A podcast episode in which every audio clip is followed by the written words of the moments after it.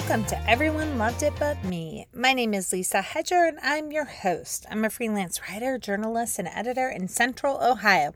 This is the podcast where we offer analysis on super popular books. Real quick, if you would press like or subscribe to my show, the plus button or the follow button, anything like that on your phone or wherever you listen, that's a huge help.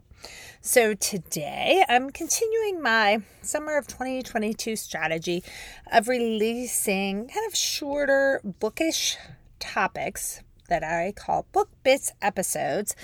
Today's book bits episode is focused on a new Barnes and Noble policy so, we're going to kind of break down the policy and talk about why it's causing major, major controversy online with editors and writers and Lots of people ha- have a lot to say about this particular policy, and the reason that it is so important for this particular show is once again, this policy impacts the kind of books that we're able to find at the store and also leads us into to thinking about you know where we get our books and, and things like that. So there's all sorts of important, really important topics. Now, on to the show.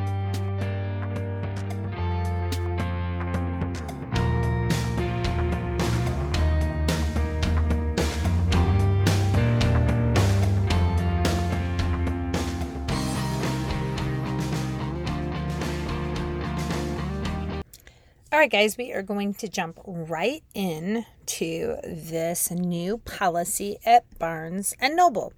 What I noticed happening within the last week, okay, is authors, people that I follow on TikTok and Twitter and different aspects of social media started posting and basically saying, hey, wait a minute Barnes & Noble for the first time is not going to be carrying my new release that comes out in a couple weeks, let's say, or in a month, or what have you.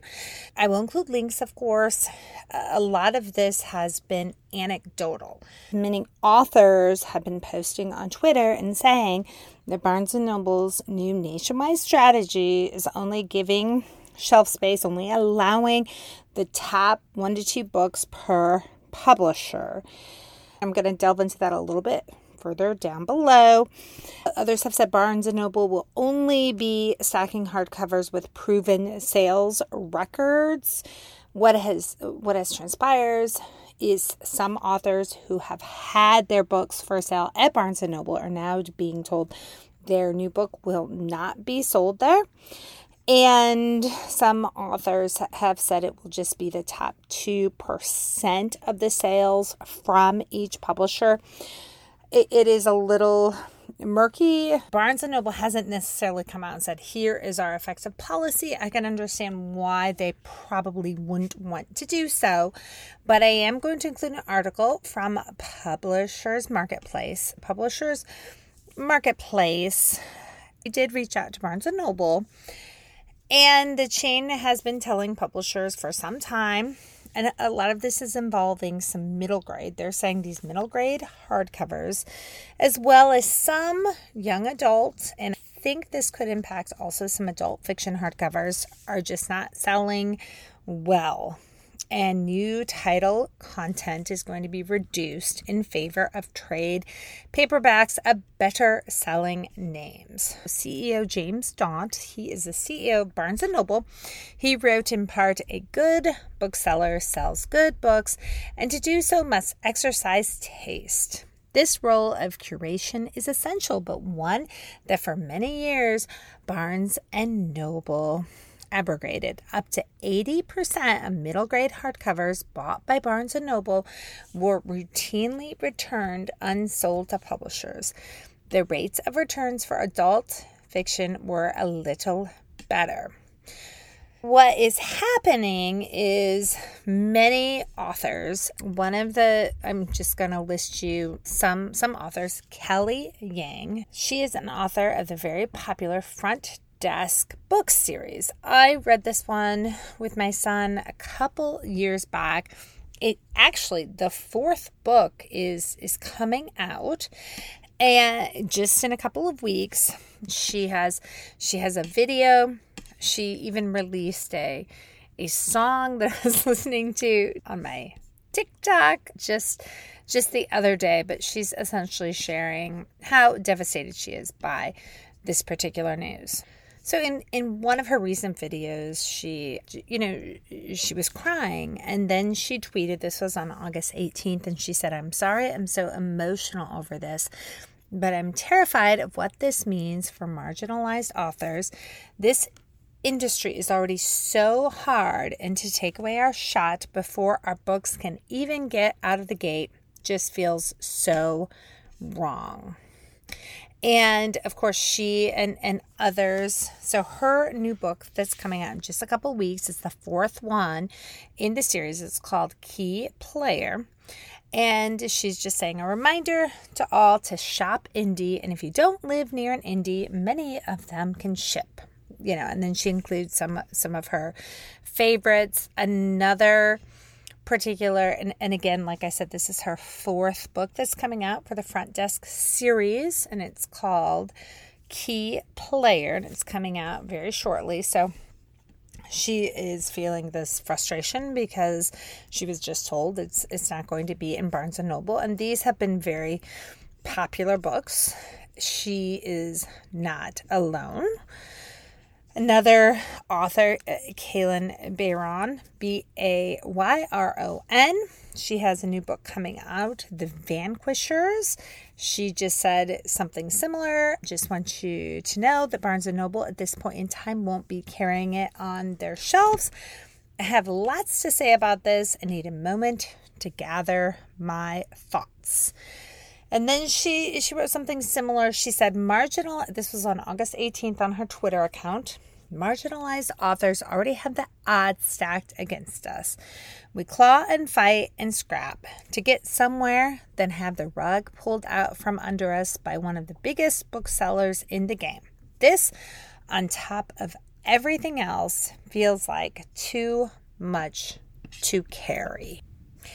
And I also want to be clear that it is a little murky in terms of what this particular new policy is. So when you go on Twitter and, and things like that, you're hearing some of the authors are under the impression that Barnes and Noble is now only going to collect, they, they will only be selling one to two the top one to two percent uh, of the the top sellers in particular genres. Now, in the article I quoted earlier, some are even saying only one or two hardcovers per publisher. Now, the company is saying that that, that argument that they're only going to be stocking one or two hardcovers per publisher is untrue. This is they're quoting Barnes and Noble. The book team reviews each book individually and places an initial PO to have the book stocked in the right stores. The stores take it from there. However, there, there's a lot of different nuances with this particular issue. The one thing I try to do on this podcast a lot is I'll offer more constructive opinions of these super, super popular books, the books like Where the Crawdads Sing and Untamed and Midnight Library coming out this fall and and books like that, right? Those are books that everyone's hearing about, everyone's getting their hands on. But some of these other books, these authors that I'm I'm sharing some of their tweets and their comments today, it's really really really hard for these authors to get their books out and and that's one thing that i really try to do on the podcast whenever i have a guest is i always say please share with us some of the books that you're reading the sometimes i call it everyone hated it but me or those overlooked books those books that are not getting read by 10 million people.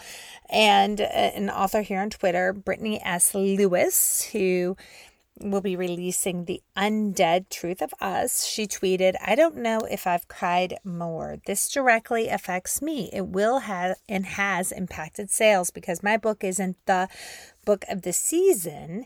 It means you won't find it in that store and grab it off the shelf. My black voice isn't worthy enough. I've waited 10 years for a slap in the face. The concern is that just the top books are, are going to be shown at, at Barnes and Noble, and the, the there also is this concern that debut hardcovers will not be released until they're selling more more heavily elsewhere which authors are saying hey wait a minute how can we prove th- that it's going to sell if you even refuse to have it at your store? Certainly this is one of those things that is very very challenging for authors. It is so hard you know, to write a book. It's so hard to do all of this.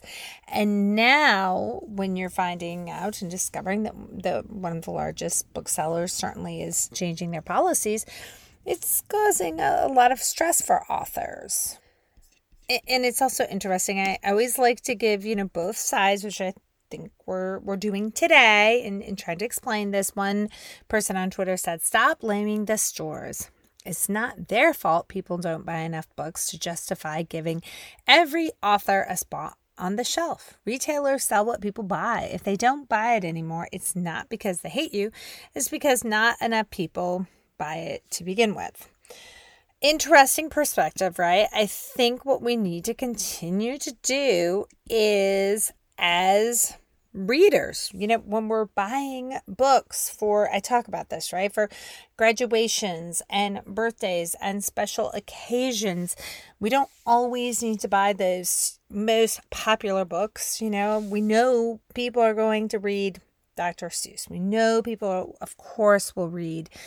Judy Blume and some of these wonderful authors, we need to get out there and try to find some other authors for kids to read. And these are authors from all sorts of different backgrounds and and many of them are, are newer authors that are still trying to, to make their way in this brutal industry.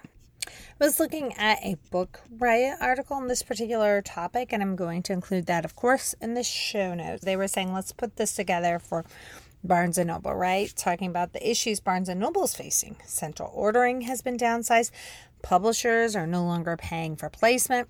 Stores have less display room. Hardcover sales are down, and Barnes and Noble buyers are even warier of bringing in newer authors. Basically, they say you've got a recipe for panic, which brings us to impact and this is a great quote discovery is the perennial holy grail of publishing. How do you get someone to see or hear about and then hopefully buy your new book?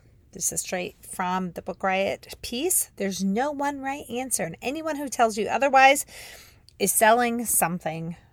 But physical discovery, walking into a bookstore and eyeing that book on a display table has long been one of the key elements which is why publishers have historically been willing to pay for those display spots. And this article adds shout out to the indie bookstores who do the hard work of supporting authors and discovery every damn day. It's what everyone who loves to go to any bookstore loves about being in a brick and mortar store. You can pick up a book, read a page or two, look at the synopsis, maybe see a shelf talker by a staff member, like one of those little notes where they write about it. Maybe take it home despite never having even heard of it before. Right now, guys, that's what we've got to do. Let's keep flooding our independent bookstores. Keep walking every time you're in a new town, when you travel, when you're in your local town. Check out that independent bookstore. Check out those books that are not necessarily, you know, the everyone loved it books. These are the books that that aren't getting as much attention. Those are the ones we want to check out. Give them give them a chance. The reason I like to offer a constructive opinion on these super, super popular books is to just show that, that, everyone has a different opinion. And even if millions of people are reading it, there's still someone out there who who just has a different opinion and those books that not enough people are reading. Let's look into those too. They deserve a shot. So please just, you know, check out your independent bookstores. And I, I just think that's that's something to consider. As always, guys, I love it that, that you're listening, that you're checking this out, that we're kind of learning about these these topics, these important new policies that really do impact what we read and, and what we see. So, thank you again so much for your time. If you've got that perfect Everyone Loved It But Me book that has so popular and you just didn't love it and you have a different opinion, reach out to me www.everyoneloveditbutme.com. And as always, please tell your friends and neighbors about my show and have a lovely day. But most importantly, I hope you get time to read today.